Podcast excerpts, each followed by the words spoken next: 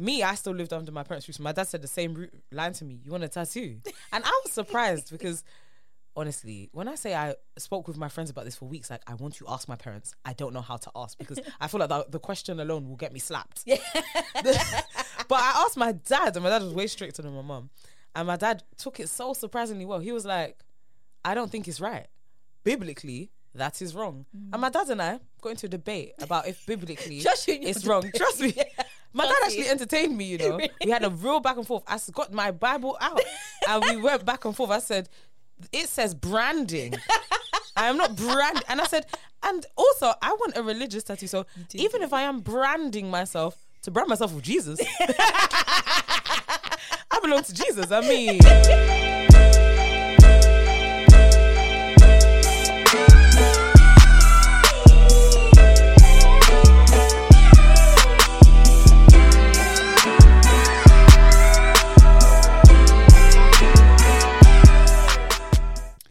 Hello. Welcome back. Friends and lovers. Good morning, good afternoon, good evening.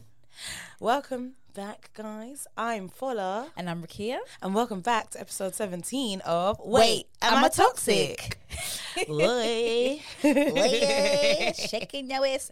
The weather's quite nice today. The weather is lovely. I left the house and I thought, oh my gosh, like, I want to stay outside all day. Mm. It's really lovely. I'm going to... So I just said a British thing. I'm gonna say another British thing. What? It's really British. So talk about the weather. I know. Straight away. What were you gonna say? What's your next British thing? No, that was the British thing. Oh, okay. You know they talk about the weather. Yeah, yeah. And they're like, oh, how British of us. Yeah. Talk about the weather. Oh, it's true. So British of us to continue complaining about how being British we are. Oh, to be a Brit. Oh, to be a Brit. Do you feel British? I feel like I have a red passport that allows me to go where I want to go. Like that. That's as far as my Brit. No, I'm joking. I feel like a black Brit. A black Brit. Black Brit. Nigerian first. How are you this week? I never know how I feel. I feel like I'm up and down all week. Really? Week. I guess that's life. That's life. Yeah. Yeah, I feel you. So one day I'm okay. Then I'm like, yeah, like, life is really good. And yeah. Life is shit again.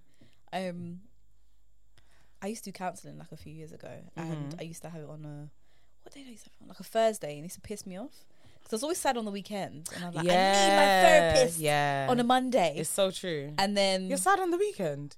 Yeah, I go through stuff. Yeah, for the week. And then with me, by Thursday I've figured it out. Okay. And I've got nothing to tell you now. I know exactly what you mean. I had therapy. I don't remember which day it was on, but I would always wish that I had it on Monday.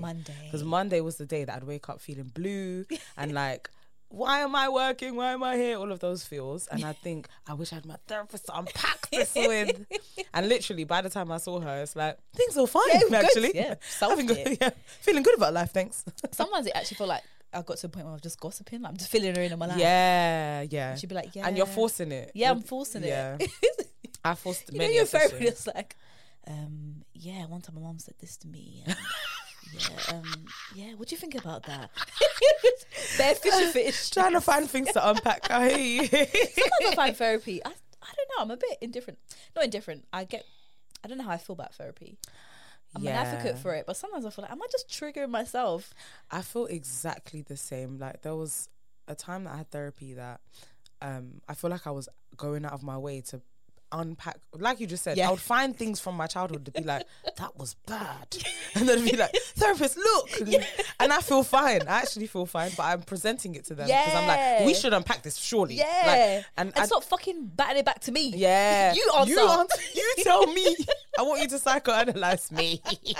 So literally, what makes you feel? You tell me. And the thing is, I can't explain how many times my therapist would be like, how does that make you feel? And I feel like nothing. But I think sometimes I'll find something to say that sometimes it makes me feel like, you know, what if I would find something to say? Do you know parents, you know, when they have like a little trust fund? Well, I don't have a trust fund. Oh my God. But they should include a budget for therapy, you know? Absolutely. I think everyone should have one. Like I always say, in America, it's mad how it's just common practice. Like, you know when you watch like 90210, it's like just came back from the therapist, and it's like everyone's got a therapist. It's normalized because life is mad, and like everyone, no matter how rich you are, no matter what, how patterned your life is or healthy the home that you came from, life is still life, family is still family, which is always crazy. You're gonna have things that you need to unpack with a third party. They prioritize therapy and dental care. Exactly, yeah. That's why we're here with our crooked and yellow teeth and our mental health in the drain, in the gutter. In the gutter. Literally. It's so true. Sometimes I just feel like, am I just like some moody bad vibes git? Like, trust me. I did a quiz yesterday, personality quiz. Yeah. I forgot what it's called. Big Five something. Oh, yeah. Do you know exactly what I'm talking about? Yeah. And one of the questions, like, do you think you're a moody and depressed person? And I thought, I don't think so. I rated myself neutral. Really? I think I'm positive, but with the way I move sometimes, am I? Oh, gosh. I just hate the world. Oh, stop this. You love starting people's Mondays on a mad vibe. No, last week you said, oh, Babylon, as soon as we started. And now you're saying, I hate the world. What is going on? Can you be positive, please? My goodness. Happy Monday, friends. Happy Monday. Woo, especially if you're going on holiday today. What is going on, Rakia? What's going on? You know what's so far? I'm just chatting rubbish. Yeah, you are. You're just waffling. Yeah, but you're waffling bad vibes things. Okay, so you've not asked me how I'm doing again. No, I did ask you last week. Last week you did, yeah. I heard it back then. How are you? Cue violins. No, this week, yeah. I know I say this every week. I'm actually embarrassed. No, we're depressed. We're functional. Maybe we are, you know, because every week, this week ain't me. This every week. Every week. The thing is, I'm actually crying as I say this. This week ain't me up though. This week was bad. And it's always like, yeah, one day I think we'll talk about it on the pod. Exactly. One day we'll unpack the issues that we faced this week. No one wants to be honest, man. No, we're actually killing us. Oh my God, I'm dead. Okay, so yeah, this week. This week was bad, yeah, but it was also good. What was good? I feel like, okay, so I went through a really mad situation, but I feel vindicated now. And I feel like I'm on the path to, like, healing, which feels good.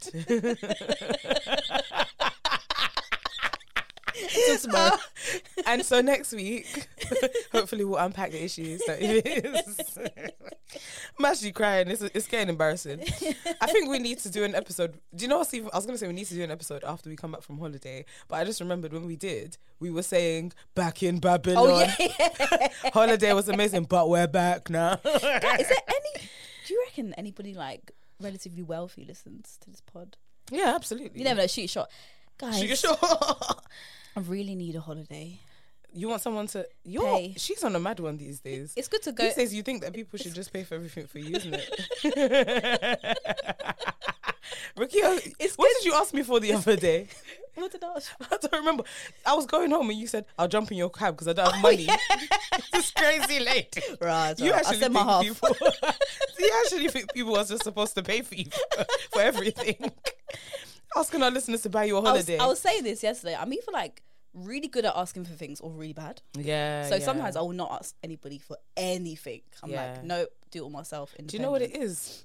For me, I've noticed I can be like that as well, but it's when I need it. When I don't need it, I feel really comfortable asking. Yes. I'm like, buy me a drink. Yeah, and it's like, I don't need you to, but it would be nice if you would. Yeah. But if I need that drink and I don't have the money for it myself, that's when it's like, I will never. Because you're vulnerable. You feel vulnerable. Exactly. Yeah. I'm good at being cheeky. Yeah, you are. Yeah. You're a cheeky one. What did a few years ago, it might even be BBM days, I sent people a message. I was like, can you all send me a $5? I remember this actually. Yeah. And at least like £50. Nice. People send me money, and it's like that's like. Do you know what? I would never ask for anything. I wouldn't do. If you said to me, "Please send me £5," I'd be like, "Yeah, sure." Yeah. Like if I have it, I'll give it. But anyway, that reminds me of I'll be fundraising soon. That reminds me of in first lockdown, one of the things that I was doing for self love was giving people money. Do you remember that? I'll send people £5 or £10 to buy themselves a treat for the day. I don't remember receiving anything. I definitely did. You're just an ungrateful git, but say nothing. That's fine. Your ungratefulness is noted. Okay. No, I would pick randomly people to just send a bit of money to, and I would say, make sure you buy a gift, and I'd make them send me like a picture or proof that they bought themselves something to treat themselves. That was my form of self-love, because I realized that's really cute. That giving is one of the things that gives me value in the world. You're not seeing a smile on someone's face. Exactly. It. I like giving to people and same. Makes me feel valuable. So it was selfish, but it was also selfless. Yeah. So if there's anybody out there like Fola who wants to gift me a holiday. That's actually true. There are some people that get kicks out of it. Please, me too, yeah? Me first. Yeah. We can go together. That's true. And but we can smile, we'll take pictures, and I would actually really, really appreciate it. What if they can only afford for one of us to go? Well, I think it should be me then. No, I'm going to say it's going to be me.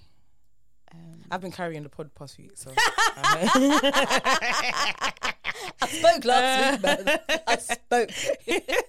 Okay. Anyways, enough of our waffling. Let me get into the toxic thought this week. Of the week. Okay, so our lovely submitter has said, I'm sorry to be a Debbie Downer, but my toxic thought is I feel like I live life for everyone but me, and now I just want to be really selfish. I've recently made the decision to leave uni due to poor mental health and feeling unsupported, extremely lonely, and just being over education. There was a lot that happened during my time there. However, I continued because of how my mum would feel, and also because her friends, aunties, are extremely judgmental. They often make me feel less than, so I continue to do things that I don't enjoy or are too much for me until the point of being burnt out, just so my mum can finally be proud of me. And I want to be done with that and enjoy life and find out what I really want to do. I just don't know how to tell my mum and if I'm completely ready for the repercussions of that. Oh, so she hasn't actually told her mum? She hasn't told her yet, yeah. Wow, I wonder if she lives on campus or she lives in London. Yeah, it's true actually. Because imagine she's at home and like having to hide that she's not. Yeah. Hopefully she's on campus. First of all, thank you so much for submitting this. It's a very vulnerable one, and hella relatable to both me and Rakia. Like, I can't. When I read this, I was like, boy, oh boy, have I been here? Like doing things for other people. Like, I think as children. Especially, well, I can only speak for myself. Coming from like an African household, there was expectations put on me from the day I was born. I'm not joking. Probably from the day of conception, because I remember growing up actually, like my parents were quite liberal as well. My parents weren't like the proper strict ones with career choices. But growing up, each and every one of us had a job that we were supposed to have. So what was your one? I was supposed to be a doctor. Okay. So me and my sister were both supposed to be doctors. One of my brothers was supposed to be a lawyer.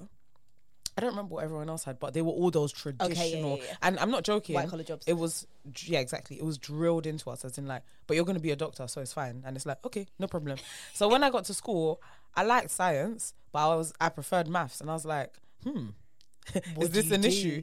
But luckily, so when I say my parents were liberal, they weren't mad at me. They were just like, you're doing well at school. We don't care if you're not a doctor. But generally, growing up in that kind of household, expectations are put on you from day one, and the likelihood of what you actually want to do in life matching up to these random expectations that people plucked out of thin air and placed on you, slim to none. Yeah. And I'm sure a lot of people are out there doing things that they didn't want to do because they had expectations put on them. So I just want this submitter to know this is by no means a weird situation to be in or a weird way to feel. I think it's rite of passage at this point. Like, everyone goes through this kind of thing in life. And not even just once, multiple times. Yeah. And you have to make the decision that is best for you, because you are the one living your life in your body. You're the one navigating the world. You're the one with your mental health. It's not anybody else. You have to choose yourself. Yeah. And how supportive is your mum going to be of your mental health when it's not great? Exactly. But what I was also find quite fascinating actually with like a lot of parents who kind of say, oh, you have to do this. You have to be a doctor. You have to be a lawyer.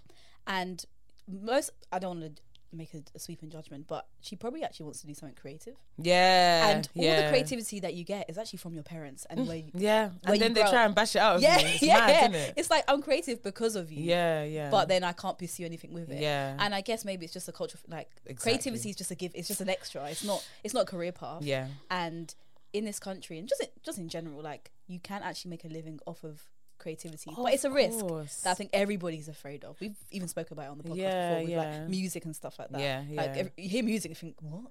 It feels that is not a job. But you know what it is as well, though.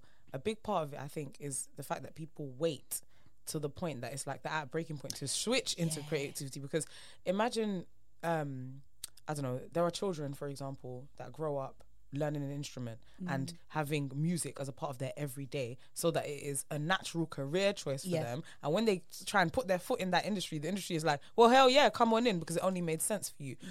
Most of us, we've not been given the opportunity to nurture it, and we get to a point that it's like this massive leap of faith that we have to take, and that's why it's risky. Not because creativity is a risk, not because the industry, it doesn't exist, it's huge. Do you know what I mean? Or it's not even one industry, but all of the industries within creativity, they're massive, and they're only risky because we've convinced ourselves that they're risky. It's kind of, and I think the creativity world is very volatile as well, because it feels like you constantly have to prove yourself. As a musician, you have to be the best. If you're not the best, then don't do it. And what does that mean for people who, I don't know, don't have huge egos or aren't the most confident people? And sometimes creativity for me, I don't want to make this comparison because it's wild, but this is all I can think about.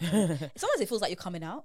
Like I'm coming out, I'm creative. Like if I came to you, Fola, and I was like, Fola, I've been writing lyrics on the low.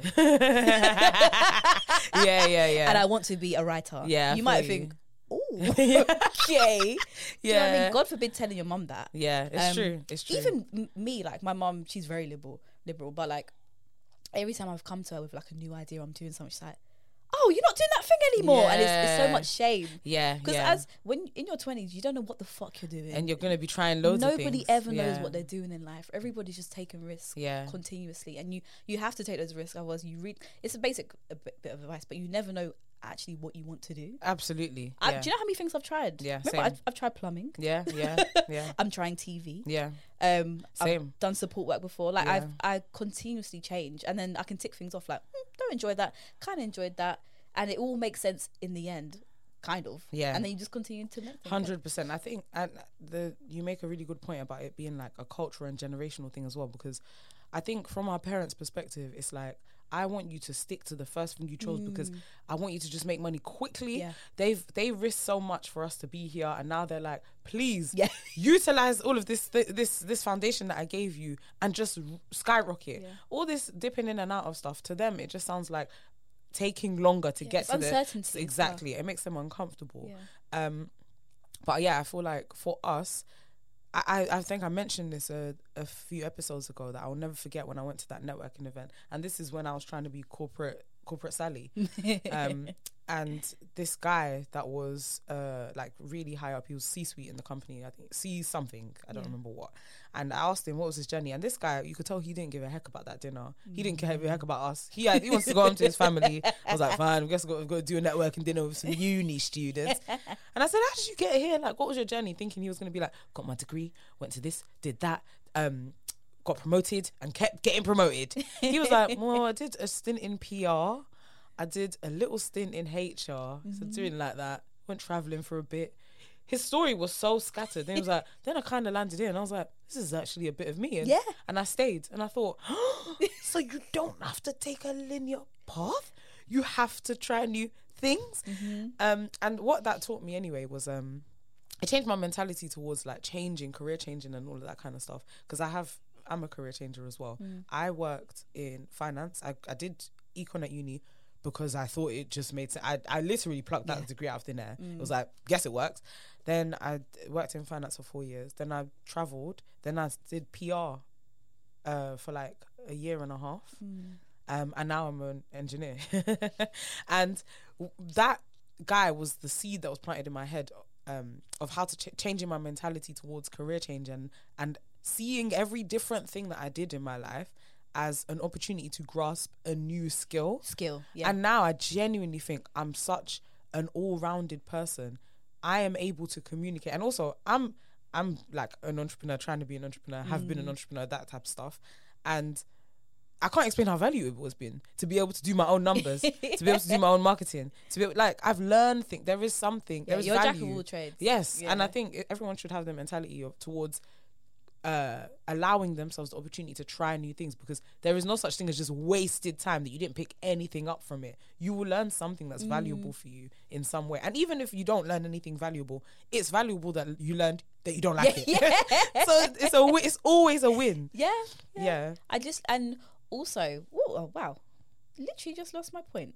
What was I gonna say? Always happens. What was I gonna say? It's like, it's poison at this point. My mind's gone completely blank.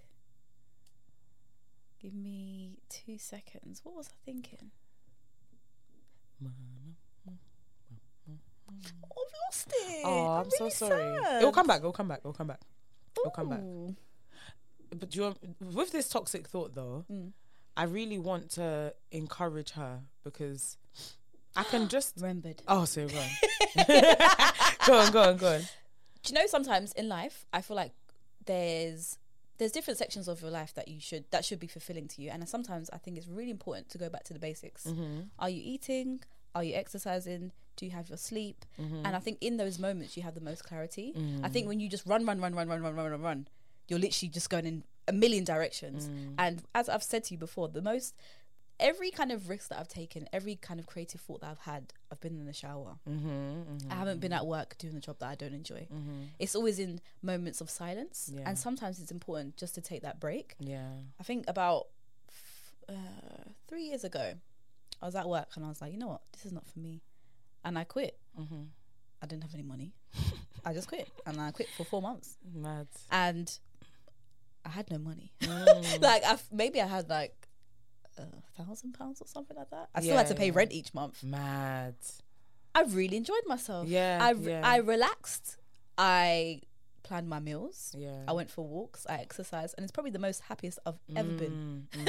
Having no money, but having a sense of structure. Yeah. So I think there's a lot of pressure sometimes in terms of obviously your career takes most of up a lot of your time. But sometimes draw back, and just relax. Just think about what you actually care about. I remember if you weren't in this country, maybe you actually wouldn't prioritize your career. Yeah. I'm someone, I always say this. Sometimes I actually feel really guilty for saying it. I don't care about work. Yeah, I don't care about I've never been someone who, maybe for a mixture of reasons, I don't walk around and be like, this is me, this is my job. I think a lot of people find comfort in that. Yeah, I find comfort in other situations. Like, tell me about your history. Tell me about what you're feeling today. I don't really care. I don't care about what you've done at work. Yeah, I find those conversations very boring. Yeah. But in this country, and I think just generally, there's a lot of pressure to kind of present yourself through what the work that you do. Yeah, a lot of your values. And it makes me think about, like, if we were literally stripped of our job titles for a year and we was all in one room, what would people be talking about? Yeah. And who are you? Yeah. Absolutely. Who are you? And what would you have to bring to the table? Because we're all on the same level. Yeah. So yeah, please don't feel any pressure. Yeah. To stay into uni, I really regret going to uni.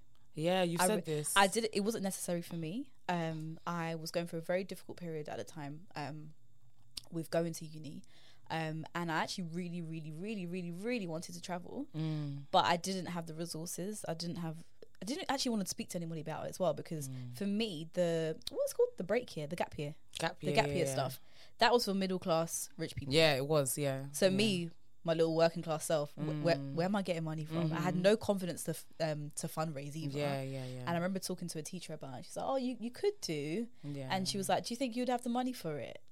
And I was like, no. You're right. I'm kissing my teeth. Like, you don't. You're right, though. Yeah. Fair point. And I thought, okay. Yeah. Let me just go to uni then. And that degree done nothing for me. Yeah, absolutely nothing. And the work that I kind of went into after was all about my experience. I think a lot of people have that experience that they went to uni and they're like, what the heck is this for? Didn't need and to also be there. A lot of people, I'm not one of those people that's gonna say I think uni is useless.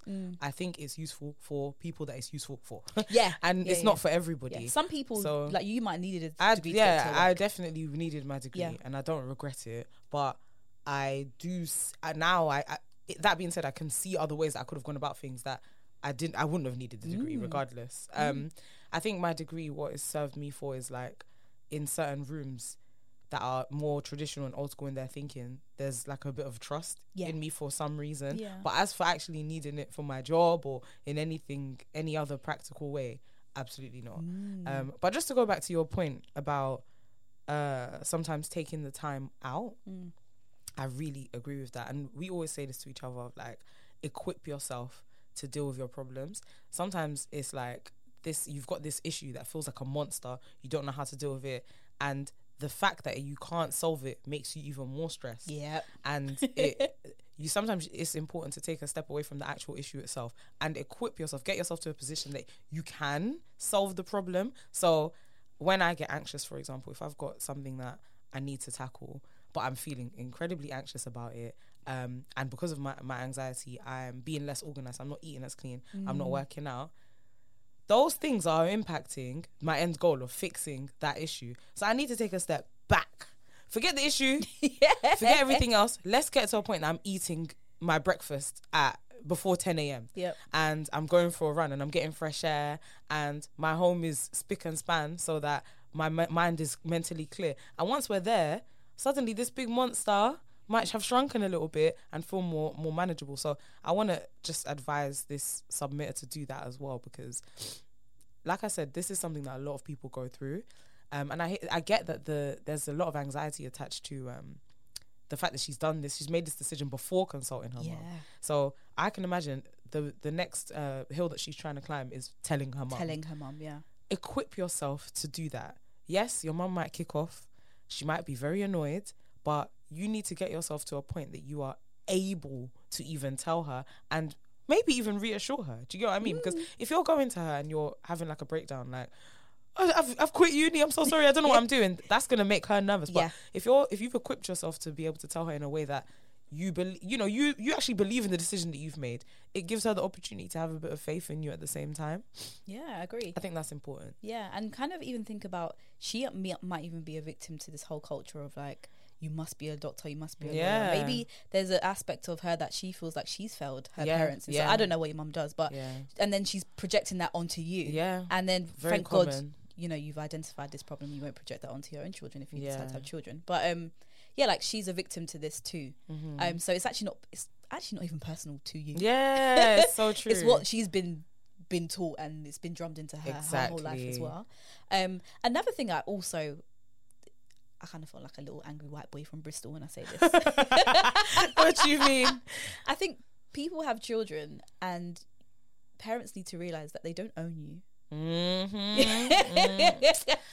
oh boy. Don't want to sound like an angry little white boy. It's true. They do not own you. Yeah. They've brought you to this world to explore and live. Yeah. One day, you know, your parents will go, and who are you? Yeah. Do you know, you have to continue to live your life. Yeah. And you'll have children one day as well. Like, life is for living, not for pleasing. And I completely my story's a little bit different. Maybe it's just a difference in like culture and class, but my mum really wanted me to be a singer. Aww, that's so cute. I remember this. She wanted mum. I've never really had, like, my mum's never been hot on education. I could literally, when I was like 12, I could be like, Mum, I want to be a lash tech, and she'd be like, fantastic, sure, like do whatever you want to do. But my mum was fixated on me becoming a singer. That is so funny. And I didn't know how to tell her that I didn't want to be a singer. I'm dead. Like, I enjoyed singing, but she really took me to X Factor auditions. I've got like a grade 1 in like singing. I went from the Royal Music Academy, something of the sort. Failed her, boy. I'm dead. Yeah, she's obsessed with me singing, even down to my nan dying last year, and was at the grave, and she was like, Rakia, could you just sing Nan's favourite song, Amazing Grace? And I was like, I've never sung that to Nan. It's like, please, please. And I was like, can you just please? And then the word got around, and I was at my nan's grave, and I was like, amazing. And she was like, she's not singing it properly. Your mum is so she's fixated on me being a singer. And there was even one point here, this is actually really fucked. We was going to my Uncle Jeffrey's, and she was like, I want you to sing on the karaoke mic today, yeah. the karaoke bar, even sucking the fun out of it. And I was like, I'm not doing it. She beat me.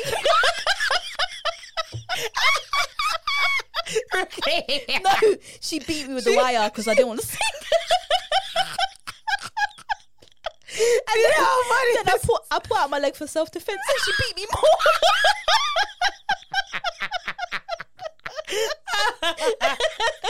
She beat you for no wanting to sing. I didn't want to sing at Uncle Jeffrey's karaoke night thing. Even karaoke is supposed to be fun. How could she beat you? No, that woman beat me with wire. Oh my God, it's my belly. She beats me. So like, I just felt so much pressure to pursue the singing career that I just didn't want to. I'm not about it. Like I was like very socially awkward as a child as well. I didn't have much confidence. Like it just wasn't my thing. It's just not what I wanted to do. And she'd done the same thing to my brother as well in terms of football. Mm-hmm.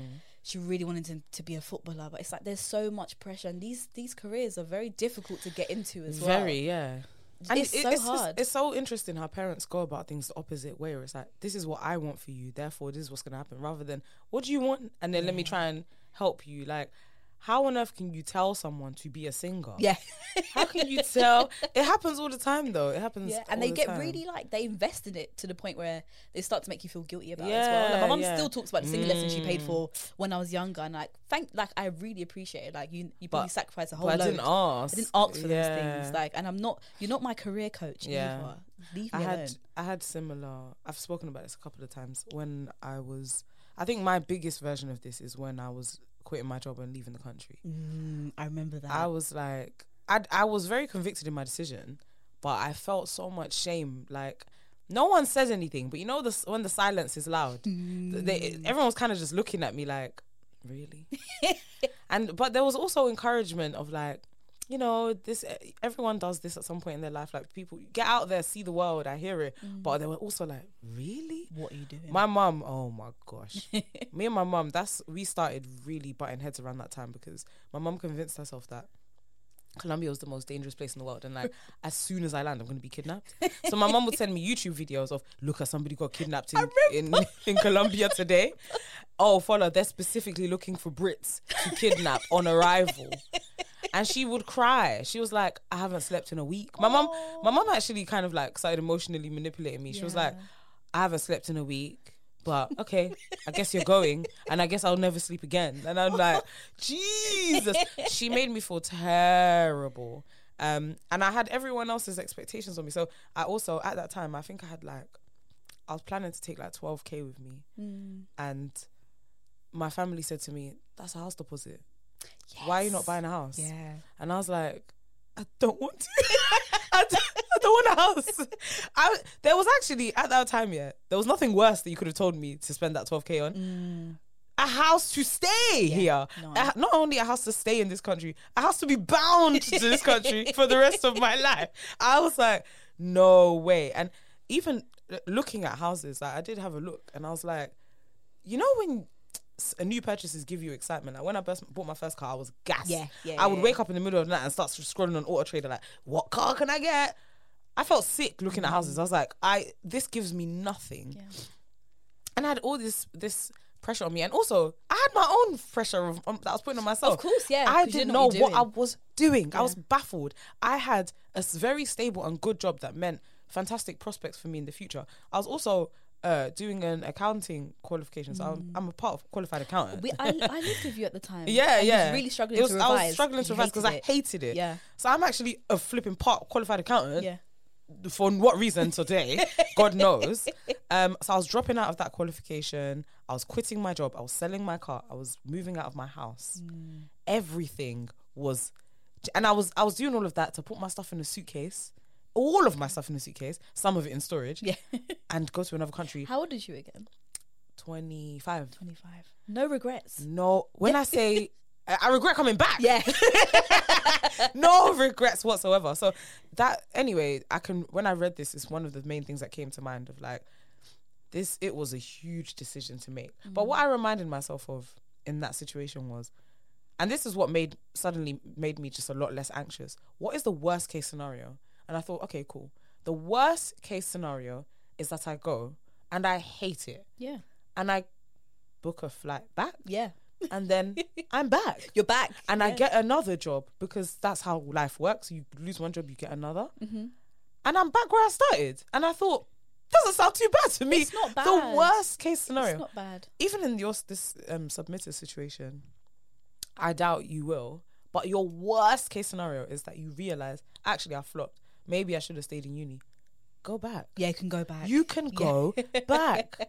And there's it's not going anywhere. It's not going. None of this stuff is final. There's so many things I've, because even with me, like housing's been a huge issue, and I think I've finally got to a point where I'm okay now. Yay. We'll talk about it maybe next week or the week after. Yeah. Housing's been a very, very, very stressful thing for me. Mm-hmm. And now I feel like I'm got to a point where I'm settled. I'm like, okay. Yeah. It's never actually that deep. It's never that deep. Even uni, like I had so much pressure. I was so stressed. Like I didn't get through on my choices. I was like, what am I going to do? Went to uni, done the degree, and I'm like, oh. Mm-hmm. Okay. Mm-hmm. Anything I've ever really wanted that I kind of, you know, the staples in life, like get a driving license, get good GCSEs, buy a car, have a house, da, da, da. Any other things that I've ever achieved, I'm like, yeah. And it's the little things that I feel like, do you know when people talk about, oh, I'm doing half marathon, I'm like, oh, I've done 3. Yeah. I have so much pride and joy in that. But a driving test, I'm like, who cares? It's just a tick box thing. It's a tick box. And that's how I felt about the house even. I felt like it would have been a tick box for me at that time. And I get that, like at that age with uni, it really is told to you that is the beginning and end of your life. Yeah. Uni is where it all begins, and after that you don't have uni under your belt. What the hell do you have? That's how it was told to us. I remember even being in third year, and me with uni, I was a joke, man. I can count how many lectures I went to over the course of 3 years. Same. I was depressed. I never went. I was not depressed. I was just enjoying. I was enjoying my life. I would sleep through the day. Then when my friends got home from uni, I'd be like, guys, motive time. We would drink. We would go out. We would eat. And we'd stay up until 6 a.m. and they would go to lectures and I would go to bed. I was a deadbeat in uni. And so in final year, I was catching up on 3 years worth of work. And I thought, what the hell have I done? I panicked. And so I started thinking, do you know what? There's actually a chance that I'm going to fail my degree because of these mistakes that I've made. And I've genuinely, that's when the pressure started kicking in, because I thought, my life is over now. If I fail, my life is truly over. Like, what am I going to do without qualification? And disappointment. Exactly. Well. It's just uni is such a big thing they sell to us. It's so weird. Like, obviously being on the other side of it now and seeing what uni for it really is. It's like, really? It's like, yeah, very, very. Yeah, it's very real. I actually know people who did fail their degree and they're fine. They're fine. They're absolutely fine. They're absolutely fine. But it's I guess it's just a lot of shame that you internalize. Of course, those things as well. No, it's really, really difficult. I remember I got a 2-2. And even now saying it, I'm like, ooh. Yeah. But at the time, I was like, my life is over. Because I think I got the results when I was living in Hackney. But I wasn't living in Hackney, sorry. I was going back to Bromley. Yeah. And that fucking Blackwall Tunnel, that traffic. Oh. I just thought, get me out of this car. Oh, no. I need to cry my eyes out. Oh, that's so sad. It was really difficult. My whole journey with uni was awful. Like, I was seeing a guy who was very adamant that I wasn't going. So I actually effectively like fled DV to go to uni. And I didn't actually want, as I said before, I didn't want to go at all. So I was meant to study this particular degree. It was social work. And I had no confidence to go to my interviews. So I missed those. Wow. So everything was just such a long process to even just finally get there. Yeah. Same first year, I was depressed. As in I used to sleep. I love sunlight. Yeah. I used to sleep throughout the whole day and be up during the whole night, and I hated it. Second and third year was fine, but my engagement with that course meant nothing. I'm not very. I think primary school and secondary school I was quite studious, but I'm not. I don't enjoy studying, especially if I don't care about something. I'm not engaged in it. Yeah. I didn't care for this at all. Yeah. So I got my 2-2 and I literally feel like, what the fuck am I gonna do? Like that's how they make you feel. Yeah, I was like, my life is over. Like there's not even any point of even going. I thought, should I go back? And I thought, I'm gonna go back to that again. I didn't enjoy it at all. And then got into work and they were like, I was like, oh god, 2-2, and I'm like, yeah, it's fine. Yeah, like, nobody cares. It was like, what experience do you have? And for me, I've done so much voluntary work because I cared, that they were like, this is fantastic. Like, you have more experience than everybody else with their degrees. Exactly. Do you know what I mean? Like, you can read a book on how to sweep a floor, but unless you've practically done it, you're not going to know how to do it. And sometimes I think that's what's most important. This is why it's important to stay true to yourself, because you were doing the things that were passionate to you, and then the tick box part of it, you didn't care about. I didn't. But the passion that made you do the volunteering or whatever else is what matters. Yeah, it drives me through. Even the whole, like, me getting my job in television was from the experience that I have working with people, not in TV. Exactly. And I don't doubt for a second that I won't be able to prosper in this career now, absolutely, because of the experience that I have working with people. But yeah, it's never, as you say, your journey's never linear, never gonna be linear, and I hate that it's sold to us that it's supposed to be linear. It's so ridiculous that we have ever believed that life was supposed to go straight in one direction. This thing called life, where you can wake up one day and there was a tornado, and you can wake up another day and Will Smith has slapped Chris Rock. Listen, life, crazy shit happens every day, and so I don't know how it's possible for us to navigate the crazy shit without making some curves and turns along the way. I think she needs to go to her mum with a bit. The thing is, it's easier said than done, because I don't know the dynamic of the situation, but I think, as you said before, if you come with confidence, and you could even reassure her and be like, you know, this, I'm prioritizing this. You need to come with your chest sometimes. Absolutely. And I know so many people, including myself, how can I be using other people? Me. Yeah. I have always been someone to go against the grain when it comes to what's expected of me, and I do it with my chest, and it reached a point that my parents had respect for me because of it. They were like, I respect the way this girl moves. I remember when I wanted, it's a stupid example, but I remember when I was 17 and I wanted my first tattoo, and my parents are strict as hell when it comes to that sort of thing. With my, contextually, I'm the youngest of 7. With my oldest siblings, my parents didn't let them out. They didn't let them play out. Obviously, by the time it got to me, I was like, So my brothers, when they wanted piercings, my dad said, when you leave my house, your body is yours. So when you move out, and when they turned 18, they both said, I bet, and they moved out and they got their piercings. But me, I still lived under my parents' roof. So my dad said the same line to me, you want a tattoo? And I was surprised, because honestly, when I say I spoke with my friends about this for weeks, like, I want to ask my parents. I don't know how to ask, because I feel like the question alone will get me slapped. But I asked my dad, and my dad was way stricter than my mum. And my dad took it so surprisingly well. He was like, I don't think it's right. Biblically, that is wrong. And my dad and I got into a debate about if biblically it's wrong. Debate. Trust me. My dad actually entertained me, you know. Really? We had a real back and forth. I got my Bible out and we went back and forth. I said, it says branding. I am not brand. And I said, and also I want a religious tattoo. So even if I am branding myself, to brand myself with Jesus, I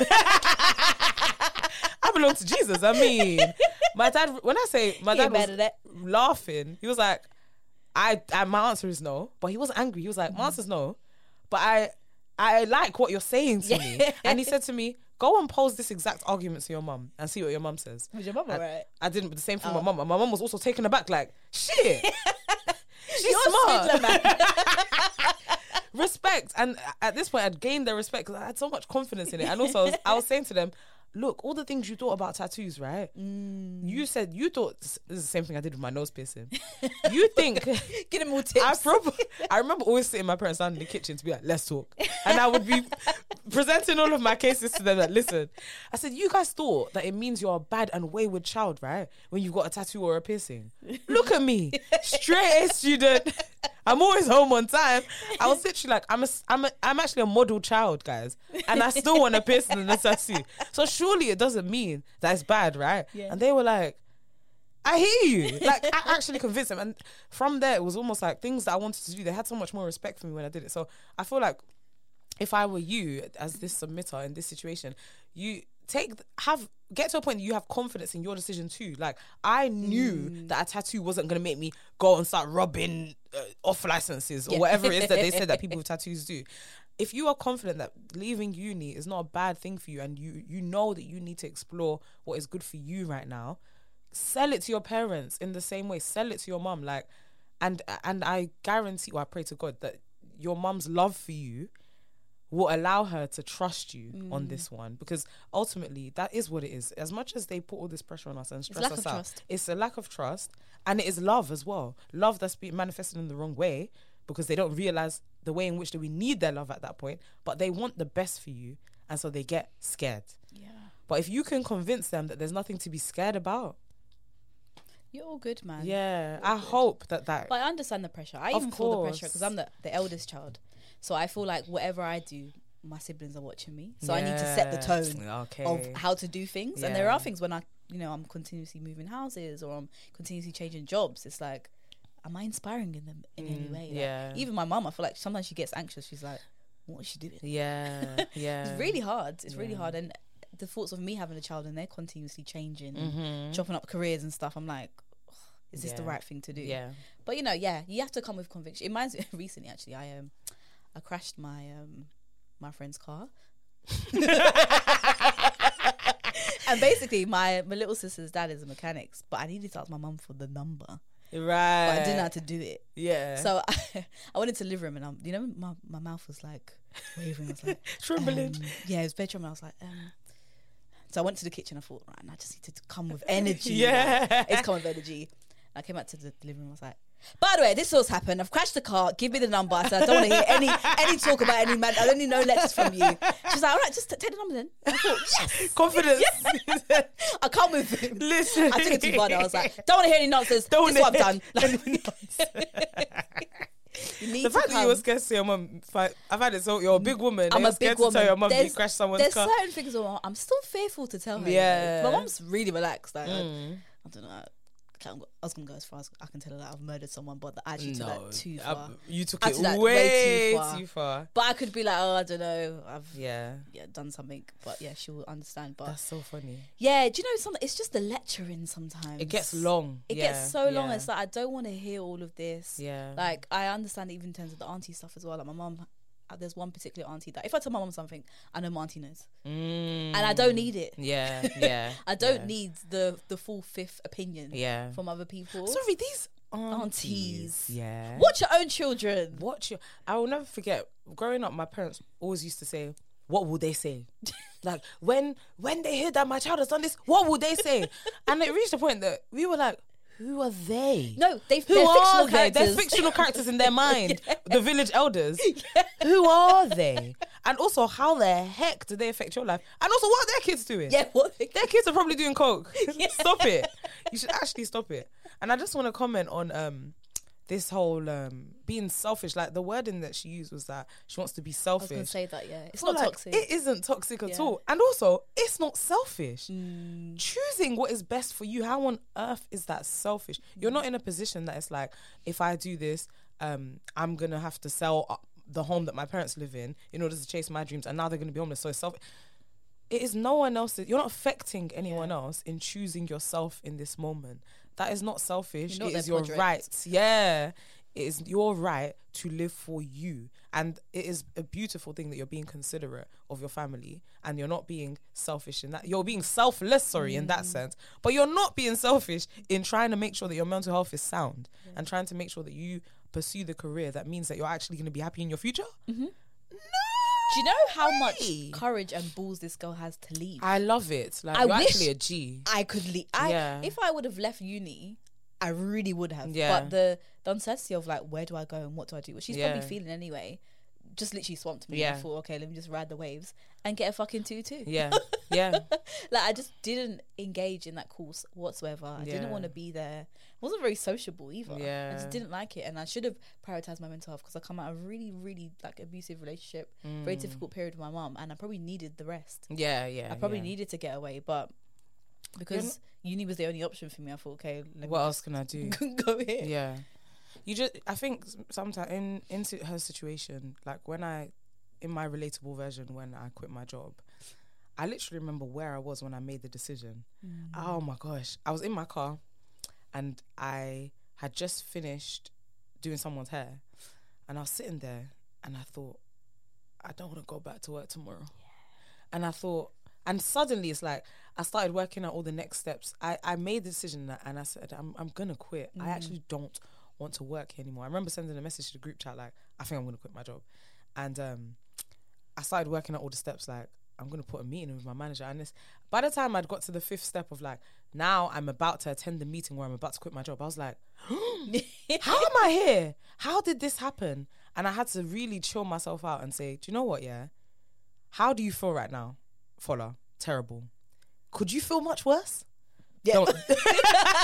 Don't think it's possible. Fuck it. Yeah. I don't think I could feel any worse than I do right now. Let me try something else. Anyway, the point I'm trying to make is like, sometimes revisit what it is that you're feeling and how bad it is that you truly feel to remind yourself that you have made the right decision. Yeah. Like, you shouldn't be staying somewhere that is messing up your mental health, especially when it's not even like it's messing up your mental health, but also it is my passion. It's not even your passion. You don't even want to do it. Yeah. It is a no-brainer that was the best decision that you've made. Yeah. And literally, it's so courageous of you. And I'm sure we're envious of your courage because God, we come on this pod every single week and say, this week ate me up. Yeah. Yeah. Because we hate work or whatever. And a lot of the issues that I kind of have is me. It's anxiety and it's actually overthinking. Yeah, yeah. Because with me, it's like, oh, I want to be in. I've actually got a lot better at this over the years, but with me, I would want to be somewhere, but there's just so many problems surrounding that goal that I shy away from it. Yeah. And if I take the first step, for instance, okay, so cool, this TV stuff, I left the whole social services or whatever. One day I was like, cool, I'm changing my career. Mm-hmm. Then I just apply for something and then I just quit. Yeah. And then it's like, I still don't know what I'm doing, but I'm in the right position that I need to be in. Yeah. And if I went into that job thinking, oh, but I'm going to take a pay cut. Oh, but what about if this doesn't happen? Or what? Then I'd be stuck. Yeah. You continue to be stuck. And I think people just generally just overthink everything. Yeah.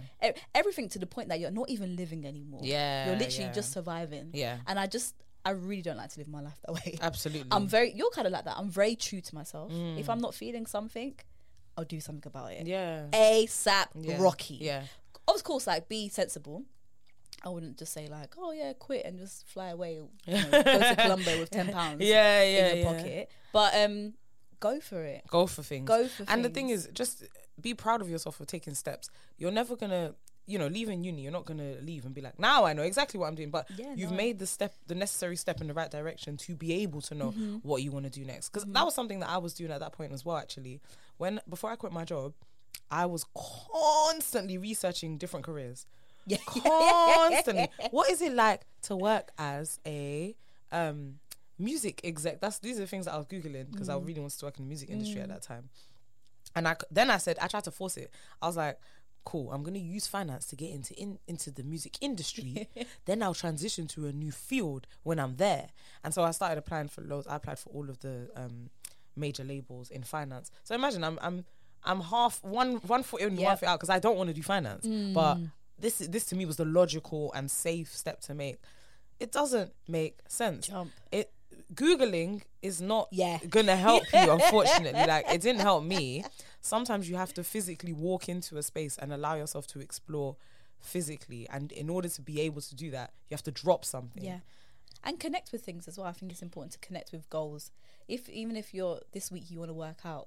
Yeah, that. Yeah. Because as we said before, like, moments in stillness brings clarity. Absolutely. And that's always been the case with me. I think it's really, really important. Yeah. So, yeah, I think my friend runs a purpose run course. I will plug it. Okay. The name is Paris. What's Paris's Instagram name again? Paris La Love, I think. LA Love. She ran this like fantastic lecture on like kind of purpose-driven goals. Yeah, if you can find it properly. Yeah. I don't know, my mind's gone blank. I think it's Paris.LA Love. Yeah. Yeah. So she done this purpose run course, and it's kind of like, again, like breaking up sectors of your life. So do you want to focus on your relationships at the moment? Do you want to focus on your health? Yeah. On your money? Bear in mind, you can't do all of this at once, It's impossible. Of course not. It's impossible, but you will feel fulfilled if you concentrate on one thing and you actually get it done. Yeah. So for example, there was on my 4-month leisurely kind of break, I used to write things on my goal list, like cut up my pineapple today. Yeah, that's... When I ticked off that... When I cut that pineapple, I thought, woo! Life is good. I'm dead. I've completed all of my goals. And that's how I actually like to live my life. Yeah. I love it. I think you should. Small goals. Small goals. We've said this before. Small goals, man. Small steps. It's so necessary. But yeah, she runs a really good lecture on that. I would actually really recommend that. Yes. Yeah. But life is for living, girl. Life is for living. I hope to God that you find what you enjoy and just open up your mind. Like, you're not, another thing to remember is like, you're not going to be able to actually do all of this exploring that you want to do if you've got guilt and you've attached shame to this this decision that you've made. Embrace it, accept that you've done it, and now go for it so that you can make the most of the fact that you have. There's nothing shameful in dropping out. So many people do it. I wish people spoke about it more, but so many people do it. And the thing is, what I find interesting actually is most people who I know who have done it, they've excelled now because they feel free. They've gone for the thing that made sense for them to do. And this is something that a lot of us don't do. You don't align yourself with the thing that makes sense for you. And that was another motivation. I feel like I keep talking about this, but that was one of my main motivations when I was leaving my job. I said to myself, right, I'm not happy here. I don't enjoy this. But my plan at that time, I convinced myself that keep climbing the ladder, Fola. It's worth, once the money is in, the six figures, then who cares that you don't enjoy it? Because now you've got six figures in your bank account. And that was the logic that I used to apply. Then one day I was like, I think I should want a promotion because I want more money. Yeah. But then I was like, but I hate this. And also, I'm probably not doing the best. I'm not the best person for the promotion because I hate it. You don't want to do it. I've not been putting energy into it. Yeah. I've been doing it badly because I hate it. And now my logic of climbing this ladder isn't even possible. I was like, this is crazy because my potential here is capped. And the only reason that I'm here is for my potential to not be capped. Yeah. Same thing with the uni thing. Like, you hate uni. It's fucking your mental health. You're doing a career course that you don't like. Your potential is capped. You're not going to be good at it. Really, it's not possible. Yeah. So you must leave. Yeah. And when you move into that place where your potential isn't capped because you don't hate it, then you can skyrocket, you can excel. Yeah. I think it's difficult even for us in like this country because balance is important. Mm-hmm. So for example, like, more money, more freedom, but then you're kind of trapped in a different way because you have more responsibilities in the job.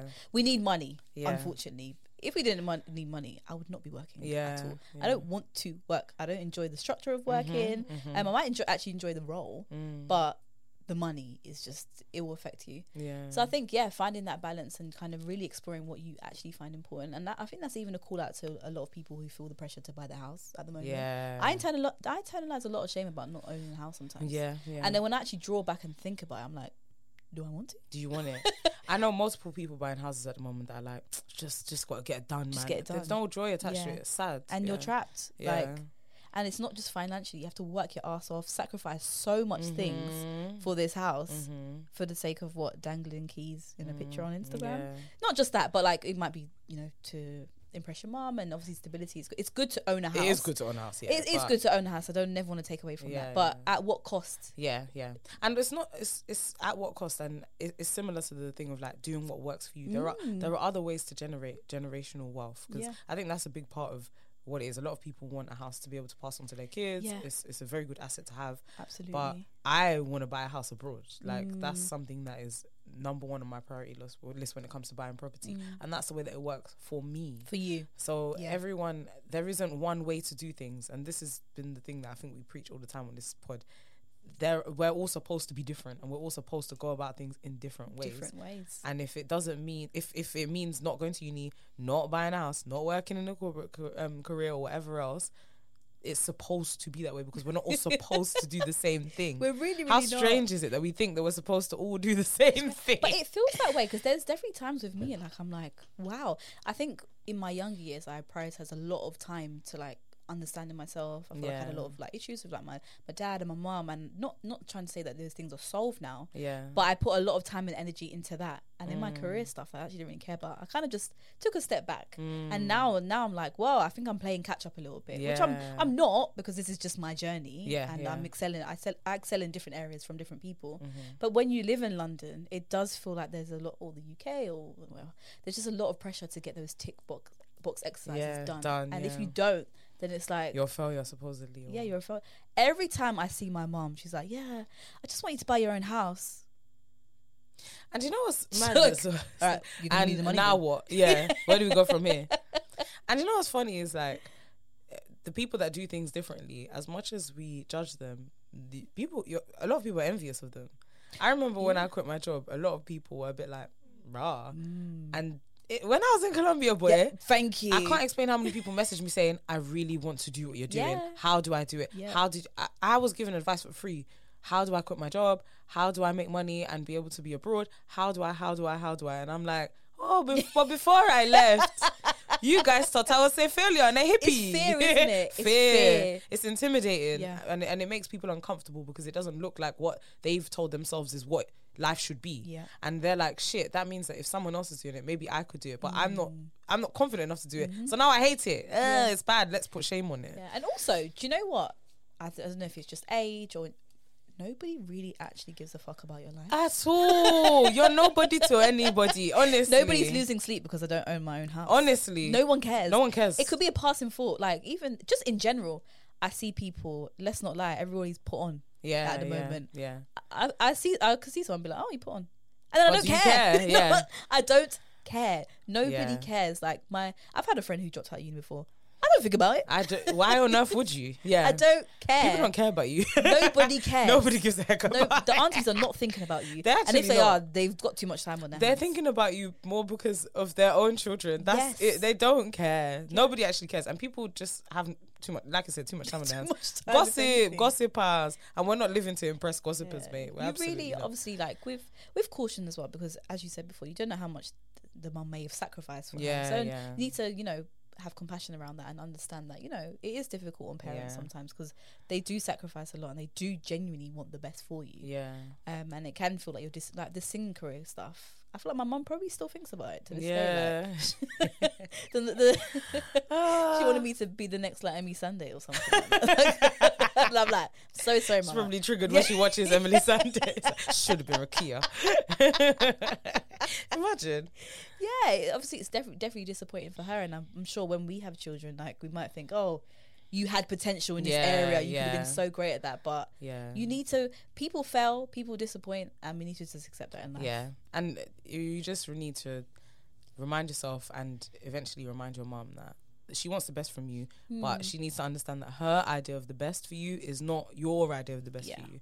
And that's okay. Mental health really, really, really does come first. Absolutely. There is nothing else more important. Yeah, mental health really affects your physical health. Yeah, it affects everything. People die from stress, Of course. I'm a big believer.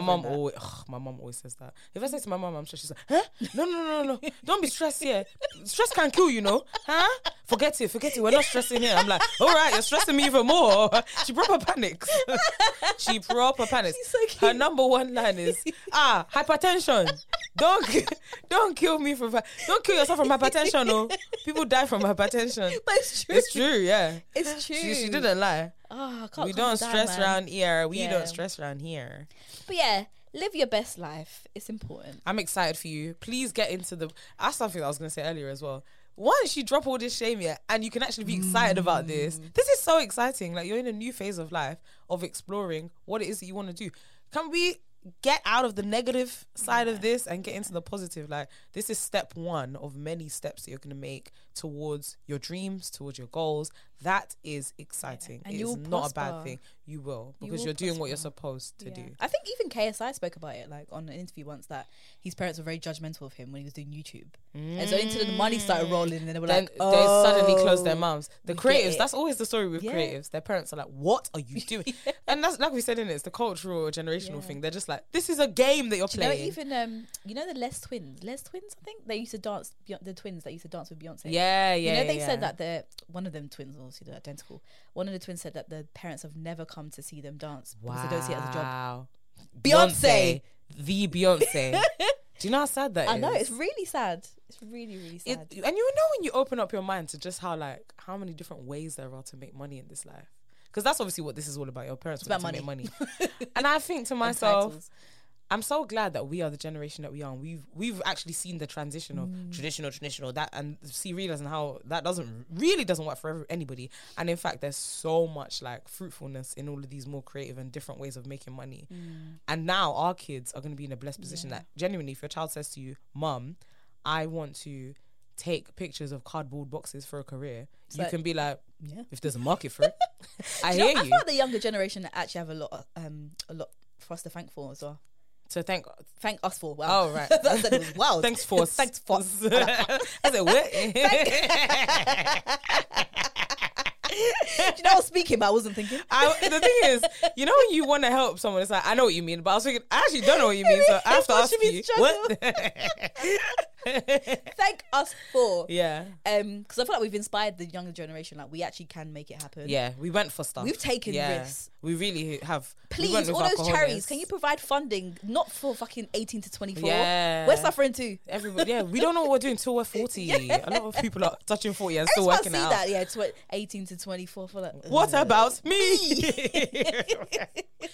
No, there's so much money. I always say this, man. There's so much money in the world. Like, you can get your slice of the pie in any way that works for you. There are people that are... Josiah watches videos of children opening up presents, and those children are millionaires now. Yeah, there's children that play games and record themselves playing the game and then upload it to YouTube and make money. Oh my gosh. There is money to be made in so many ways. There really is. So please don't pigeonhole yourself and think that uni and whatever else is the only way. Like, passion is what breeds success. Yeah. I agree. Follow your passion for sure, baby girl. Well, I've been preaching. We hope to God. This was a preachy ass episode. Can I get an amen? Amen. We hope you guys have enjoyed this week. We hope that you, our toxic submitter, feels lighter and less alone and less like what you've done is crazy, because it's one of the least craziest stories that I've actually heard in a long time. People are doing some real crazy things. This is not one of them. Yeah. I actually, when I read it, I thought, oh, that's really sweet. Yeah, like, yeah. She thought it was toxic. I know, it's not toxic at all. Yeah. But I've definitely been there. When you choose yourself, sometimes it feels like this is wrong. Yeah. And even as women, like, we're always taught not to choose ourselves. Yeah. We must please others. Everyone else. Your whole life is built to please somebody. Ugh. Anyway, sorry. Now I watch. We hope you've enjoyed this week. We don't have a dating profile because we're rubbish. I don't know why we don't. And because you guys aren't submitting them, actually. That's why. So I'm going to blame you. This week. Can you please submit? Start talking to us again, por favor. Submit your toxic thoughts. Oh, my back. Using hashtag Wait Am I Toxic? or DM us at Wait Am I Toxic. Rate us on Spotify. That seems to be the new thing that I'm pushing at the moment. So rate us on Spotify, please. Yeah, please rate us. And we hope you have a beautiful week. And next week we're gonna come back with good vibes. Good vibes only. And the week isn't gonna eat us up. It's not we, it's you. Yeah, it's true. It's me as well. It's us. The week is not gonna eat me up. I'm gonna eat the week. Come on. All right, guys. Bye. Love you lot. See ya. Bye.